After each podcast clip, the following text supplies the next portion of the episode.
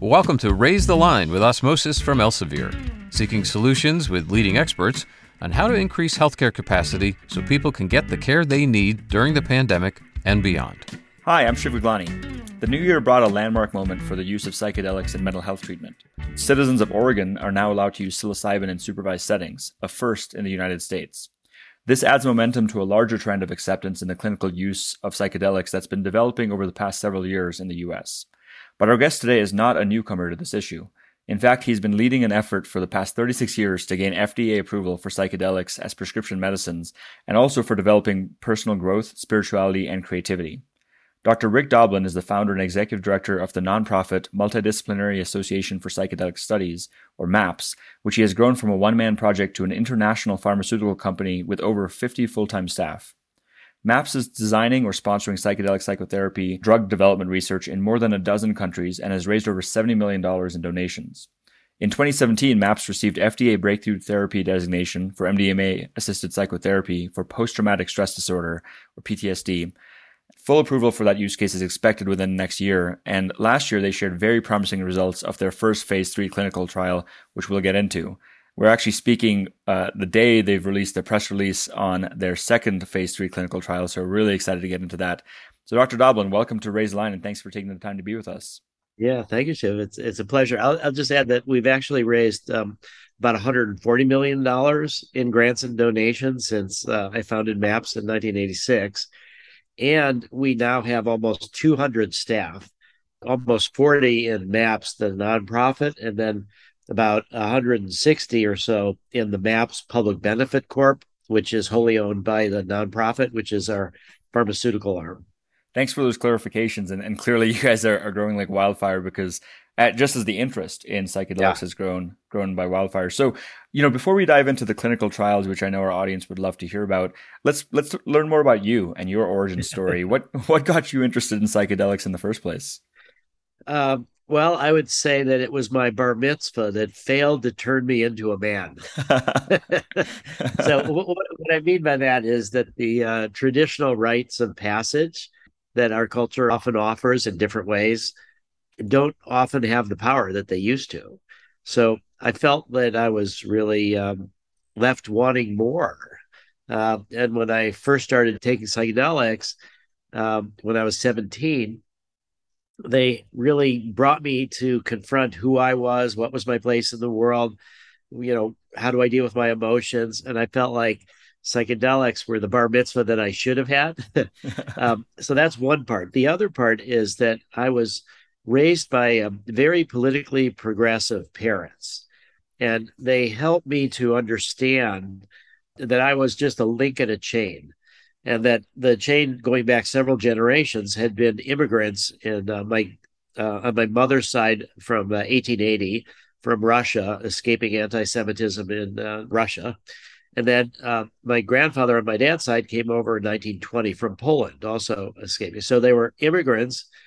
Uh, basically coming with nothing, and then the American dream and the opportunities here. And so I was sort of trained that and given the freedom to look at deeper threats than um, finding enough money for uh, food and shelter. And so I was told early on about stories of the Holocaust that just horrified me. And I felt like, how can people be so willing to dehumanize and murder others? That that was like a flaw in the human psyche, you know, that, that we could do that to each other. Um, then I was a young boy during the Cuban Missile Crisis. I thought, okay, now the whole world could blow up. Um, you know, kids these days have active shooter drills, but this was like drills in case you know the nuclear bombs fall. Um, and then finally, I was um, in one of the last years of the lottery for Vietnam, and so now it was my own country doing terrible things. So I kind of felt like, what is my response to all of this? And when I first tried psychedelics, I had this idea that this sense of going beyond ego, of connecting to feeling part of everything, feeling part of something bigger, that if everybody felt that, then it would be uh, more difficult to dehumanize others, that it would be the antidote to fundamentalism, to genocide, to environmental destruction, this kind of um, sort of unitive mystical experience that the classic psychedelic can give you. And also, I learned about their incredible therapeutic potential to help us see through our traumas, work through depression. So basically, when I was um, 18 years old, and I uh, went to the guidance counselor in my first year of college and said my psychedelic experiences are becoming a lot more important to me than my classes. and would you help me deal with them? Because I'm having a hard time. I'm not good with my emotions. I'm scared. I'm um, not able to process to really let go. Uh, my guidance counselor gave me a book to read, which was um, Realms of the Human Unconscious Observations from LSD Research by Dr. Stanislav Grof. Mm, yeah. And it was that book, reading it, that really decided, yes, I will focus my life on psychedelics. So that that's kind of my origin story. That's amazing, and uh, we've we were we had the pleasure of one of the previous Raised guests we had was Jim Fadiman, uh, who I'm oh, sure you well great. know uh, is kind of dubbed the father of microdosing, and and hearing his origin story, and actually his books on the Psychedelic Explorer's Guide and Symphony of Selves first got me personally interested in in the field. Um, but you know, how do you go from being that 18 year old getting interested in maybe psychedelics and what can do for you as a human in terms of human flourishing to then I know you went to Harvard Kennedy School and received your yeah. doctorate in public policy, and there you actually wrote, I think, your dissertation on how psychedelics could get FDA approval, which it seems like you've turned into reality yeah. in an incredible way. Uh, so, can you give us maybe a little context on, about how you went about adding the academic bent to it and, and legitimizing it? Yeah. So I dropped out of college when I was 18. This was not too long after uh, Timothy Leary is, uh, you know, uh, turn on, tune in, drop out. Um, and I, I did feel that I was overdeveloped intellectually and underdeveloped emotionally and spiritually. And I felt that the world was like that too, that we have all these technologies, but but as humans, we're still very primitive and we don't have the emotional and spiritual capacity to deal with the technologies that we have and hence we're destroying the world and and wiping out environment and species and things like that. So when i decided to focus on psychedelics and dropped out of college it was because uh, there was no way this was right after the backlash against psychedelics you know the controlled substances act of 1970 and so I, I wasn't mature enough really. I had to do my own healing and that took me 10 years basically to uh, but i always knew i would go back to school to study to become a psychedelic therapist. So it, it, took me 10 years of basically getting grounded building houses being in the physical world um, you know trying to put ideas in my head out into the world and seeing the flaws in my thinking. And so 10 years after i dropped out uh, in 1982 i went back to school. So started as a 28 year old freshman in college and my first semester, I went out to Esalen in Big Sur, California, to uh, study with Stan and Christina Grof, who I had I'd done a workshop with Stan um, in 1972. But this is now so 10 years. I was sort of on my own.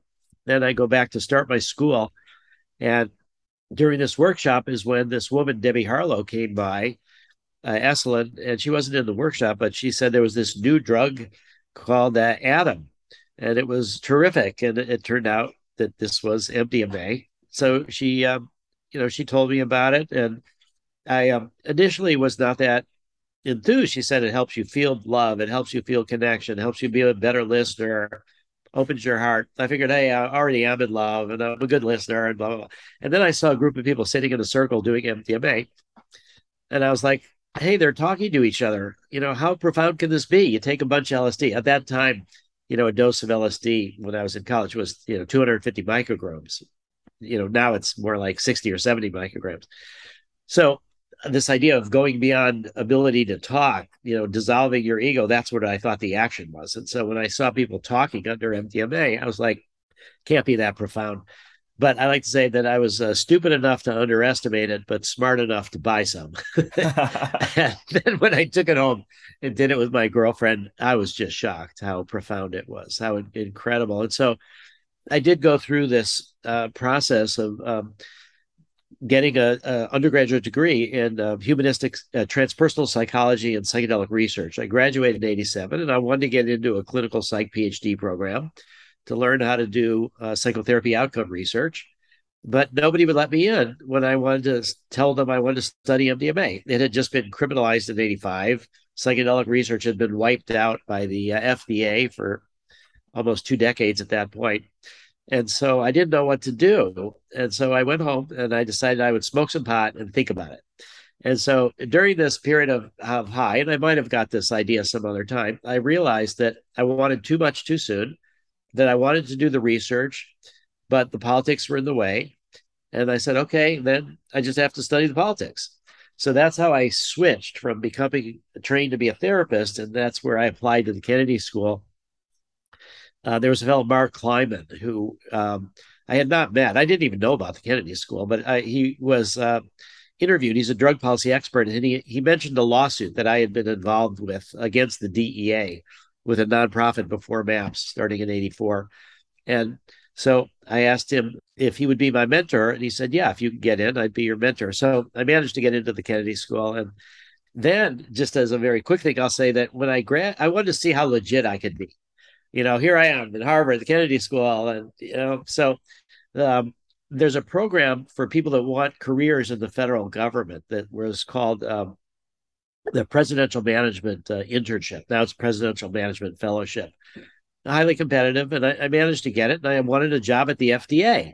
So my application landed at the FDA just at the time that the group at FDA that regulated psychedelics was switching from the group that had blocked it for 20 years to a new group that was going to open it up. And I almost got a job. I went through all this vetting, and at the last minute, um, the DEA said that they would refuse to work with me because I'd previously sued them. So I was willing to wear a suit and tie and give up drugs to go work inside the FDA. So the DEA helped me not give up drugs. So I have to thank the DEA for that. and that's when I realized I need more uh, credibility, and that's where I decided that I would go then on for the PhD.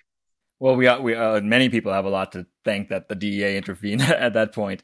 Um, I think because of the work you've done since, and so we we've talked a bit about Maps. Can we talk about kind of what are some of the milestones Maps has achieved, including um, I'll let you talk about this last phase three uh, and then now the new phase three studies because I think that's really exciting for our audience to learn about. Okay, so um, super fast. I'll start in '86 when I started MAPS. We had five protocols all rejected by the FDA, and the first milestone was 1992 when the FDA reviewed our uh, protocol to study the therapeutic use of MDMA and they decided that they needed to have a special um, advisory committee meeting to decide whether they would open the door to psychedelic research. And they decided that they would do that and that they would regulate psychedelics the way they regulate any other drug, which meant that we couldn't start with therapy. We had to start with a phase one dose response safety study. So that was with Dr. Charles Grob at Harbor UCLA. That was 1992. That took through the 90s. Then in um, 2000, we started the first study with PTSD, and that was in Spain. And the the heartbreaking part of that is we had just started the study, and then uh, we got some good publicity, and the Madrid anti drug authority got upset and shut the study down. And we weren't powerful enough to um, open the study up again.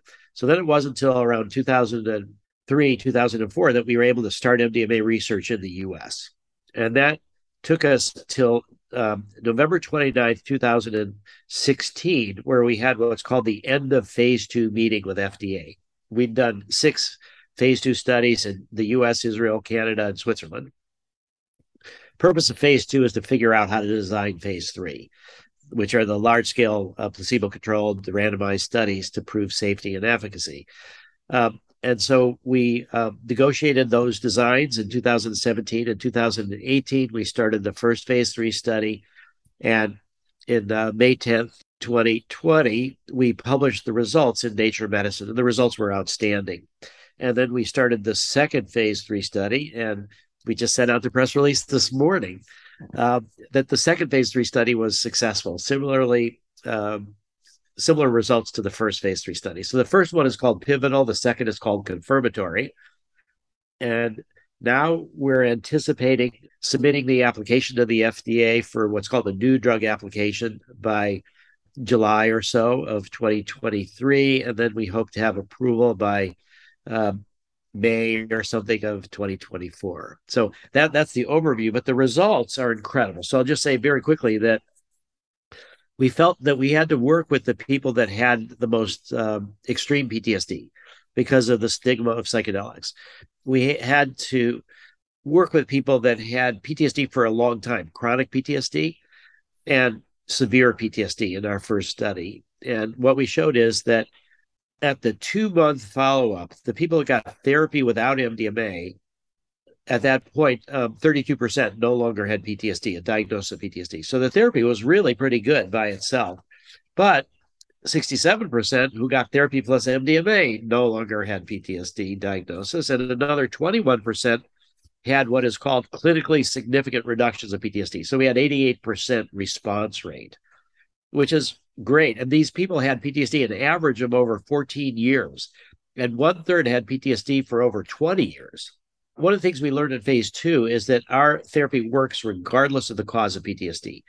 The drugs that are approved by FDA for PTSD, Zoloft and Paxil, work better in women than in men and failed in combat related PTSD. But we showed that it worked in equally in men and women, complex PTSD from childhood, uh, war related PTSD as well.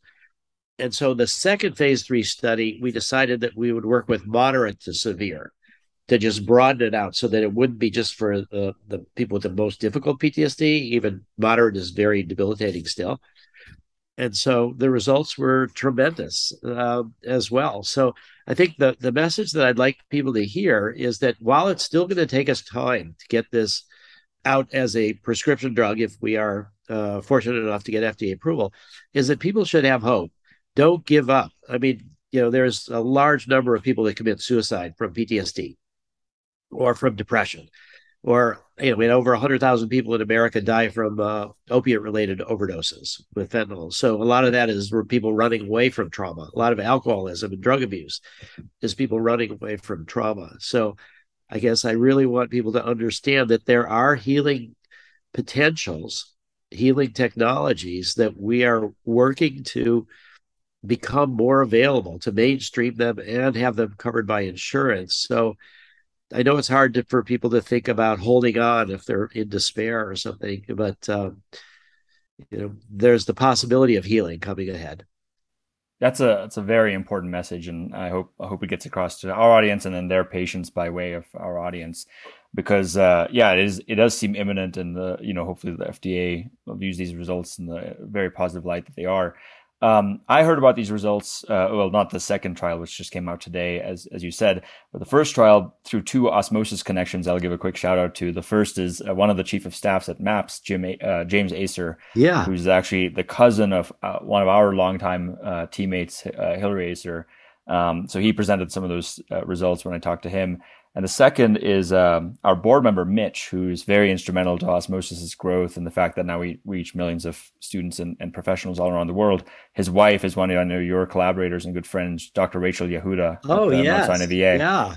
So uh, we we definitely are excited from a personal perspective, and obviously for what it means for our providers and patients. So, what what advice would you give to our audience of health healthcare professional students if they're interested in getting into this career and or in general what uh, career advice would you give them?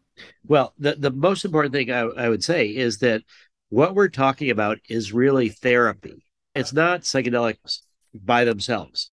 It's therapy that the psychedelics make more effective. So we really want to work with trained therapists. And there's a lot of different opportunities for training I think just you know learn how to be a good therapist and then take some of these specialized trainings that we offer that the other groups that are working with psilocybin will offer. And I think uh, a big part of it, uh, there's a Jungian archetype that I think many of your uh, people might be aware of called the wounded healer. And it's about people that have had various wounds and have learned how to heal themselves. And those are the people that have the most compassion and capacity to heal others because they've done it themselves in certain ways. And so I think for people to uh, really think about going through um, their own therapy. And there's another big issue, which is um, you wouldn't go to a meditation teacher that never meditated or a, a um, yoga teacher that did do yoga. So I, would say for the people that are listening, that the best training that uh, you could get is to have your own psychedelic experiences. And see how hard they can be or how opening they can be or or what results from that or what the fears are. So we do have several protocols from the FDA approved where we can give MDMA to therapists as part of their training. And so I think that while right now, um, you know, there, there are certain places like Oregon, which has, you know, just opened up uh, a program for people to access psilocybin. And similar uh, program, but for more wide range of psychedelics was approved on the ballot in uh, Colorado this recent election. So th- there's other places around the world where you could go for legal experiences. So I'd, I'd encourage people to really do their own work, you know, and to um, really pay a lot of attention to your dreams. You know, Jung, as far as we know, uh, never did a psychedelic, but he had just incredible access to his unconscious through his dreams and through other meditation, various things like that. So I think the the key thing is we are therapists are their own instrument. Um, and so you need to refine your instrument and face your own fears and do your own work. And that will really build the strength for you to work and help with other people. Absolutely. And and we have certainly a, a lot more wounded healers now than we did even three years ago, given all the stressors that people went through with the pandemic. And are you finding that in your in even the work you do at MAPS and these clinical trials that you're getting, you know, former nurses, doctors, therapists who've maybe experienced PTSD or been burned out, uh, leaving the workforce. That's one of the things we're most excited about is how do you keep these healers in the workforce without, you know, having them burn out or, or commit suicide? Yeah. Um, well, if you're paying attention to what's going on in the world right now with uh, climate change, species extinction, violence, authoritarianism, we're all exposed to enormous amounts of, of stress and fear and anxiety. And so there's no such thing as really a quote healthy normal. you know, we all have our own issues and, and we're an unhealthy system. So one of the benefits I would say of COVID, one of the upsides is people have realized how we're all connected. You know, viruses just spread globally, incredible. And one of the other parts is that people have realized just how prevalent mental illness is. So there's more of a appreciation for the need to treat anxiety, depression, you know, fear, phobias. Um, so I, I do think that, you know, they say it's darkest before the dawn, you know, th- that there's a lot of challenges right now. And at the same time, that's creating opportunities. And that's why I think we're able to bring back psychedelics in this psychedelic renaissance now, because in large part of the veterans that we have bipartisan support. And we've been able to do this without getting it wrapped up in the culture wars. But the backlash 50 years ago was psychedelics used by hippies protesting Vietnam. And it was the classic counterculture versus the culture. The culture wins and smashes the counterculture and wipes out psychedelic research. Now we're trying to bring it back for everybody, um, regardless of their political persuasion. And I think we've pretty much succeeded making this a bipartisan issue, working with psychedelics for mental health. And so I, I would just like to encourage people to think about this as a modality that we um, the key issue for scaling is the number of therapists. There's 12 million PTSD patients in America. We're hoping to train 25,000 therapists in this decade. So, you know, to the, to the extent that um, people that are listening want to really become psychedelic therapists, I think it's uh, an enormous opportunity for a career. Absolutely. Yeah. We even saw over the last few years just we had the chief medical officer at Calm and Headspace and all these uh, online mental health companies express the same need for more therapists. There's a huge lack, dearth of them, let alone a dearth of people who are trained in psychedelic therapy. So, and I know MAPS offers this training and, and you're trying to train 25,000 over the next decade you know, what other kind of scaling limitations are there to bring this to the 12 million PTSD patients and not to mention the ones with depression or alcohol use disorder? Well, and all over the world. I mean, we are trying to do research. There's 350 million people with PTSD in, in the world, at least. Wow. And that doesn't count all these refugees from Ukraine and all, all the, what's going on uh, elsewhere. So that there, there's just an enormous amount of need for trauma. One of the things that Rachel Yehuda has done, which is um, you know very instructive is looked at multi-generational trauma. Yeah. And epigenetics of ptsd and so that's a major issue that that you could pass on sort of certain aspects of trauma like your set points for anxiety depression to the next generation. You know this helps explain why conflicts can go on for you know thousand years between different groups that, that there's this multi-generational aspect. So i think what we're going to really hope for is that not only will we train therapists but we're also very interested in drug policy reform. These drugs should be legal.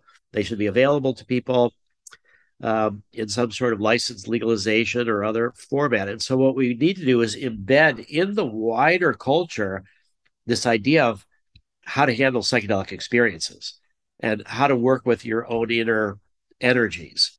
And so we, we talk about psychedelic harm reduction or training people for preparing for their own issues. We, we have um, a psychedelic fundamentals course that people might want to go through on the MAPS website, which is a, a good educational uh, introduction to psychedelics. Our treatment manual, particularly for your audience, is uh, up on the MAPS website and it describes our therapeutic approach. So if you just go to maps.org and you put in treatment manual, you'll see the 60 page or whatever document that describes how our therapists uh, deliver the therapy. And there's many other ways to do that too. And so actually we're now working with researchers inside the VA to blend MDMA with prolonged exposure, cognitive behavioral therapy, cognitive behavioral joint therapy. Um, we're hoping to start studies with uh, EMDR and MDMA so that MDMA is a tool that can help many different therapeutic modalities. And so I think for you know students or people wanting to to learn this, just any way that you can learn, then that you can bring into what you learn about psychedelics. And then the other big category that we're just at the beginning of is going to be studying group therapy. Hmm. So we, we haven't started that yet, but we'll start at the Portland, Oregon VA in a couple months. That's awesome. Well, we're really excited to, to follow the journey. We'll link out to those resources in our show notes and encourage our audience to go check it out as well. Uh, because it's definitely an interesting space that I think has captured the public's imagination in large part because of the great research you and you and your team have been doing. Um, I'm respectful of your time, so my last question for you is: There anything else that you want to get across to our audience about you, about MAPS, about psychedelics in, in general? Yeah, yeah. Um, how does social change really happen? So let's look at uh, gay rights, gay marriage it's people that came out. So we need a massive psychedelic coming out. So for those people that are listening that have had maybe even negative experiences with psychedelics, but I think it's important to share them with others, uh, both the positive and the negative. So to to sort of help normalize this, and we are having the world's largest conference on psychedelics ever. That's going to be June nineteenth to the twenty third, twenty twenty three in Denver. So we have the entire Denver Convention Center. We're hoping for up to 10,000 people. Um, psychedelicscience.org. You can go there and you'll get all the information about the conference. We want it to be also this kind of coming out into culture, and everybody has a role to play. And if you um, learn what you can, and then even try to find the people that are the most frightened of psychedelics and see if you can help them uh, balance what they know with. Uh, replacing uh, fear with facts. Well, that's incredible. We'll definitely look for that conference and encourage our audience to attend too. And my background, just so you know, I did, started med school at Hopkins two years, then left to start Osmosis and grew that to a couple million users. And now I'm going back to Hopkins in large part oh. driven because I, I want to go work and do some elective research at the Center for Psychedelic Studies there as well with Roland. I know Roland Griffiths has uh, stage four cancer yeah. now, but his team, who I know you know well. Wow. Can, can you say, Shiv, do you have any particular uh, thoughts about what you want to study?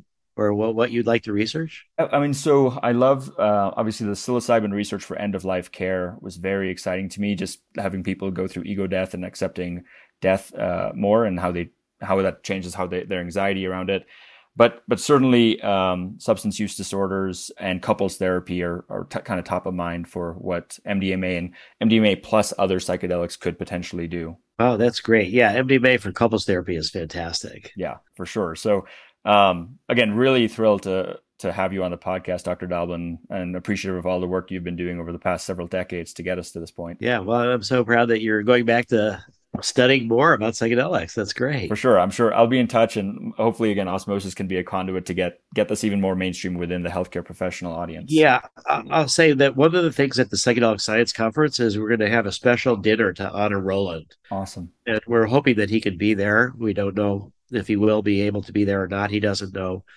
But um, we're going to have a tribute to Roland at psychedelic science. That yeah, it'd be very special. So again, he, you, Dr. Yehuda, and several others have, have made a huge mark in the field. So yeah.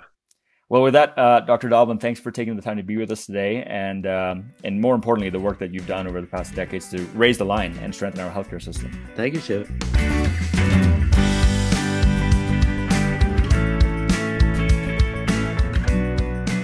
If you like this podcast, please share it on your social channels. You can also subscribe to the series and check out all of our episodes at osmosis.org slash raise the line podcast.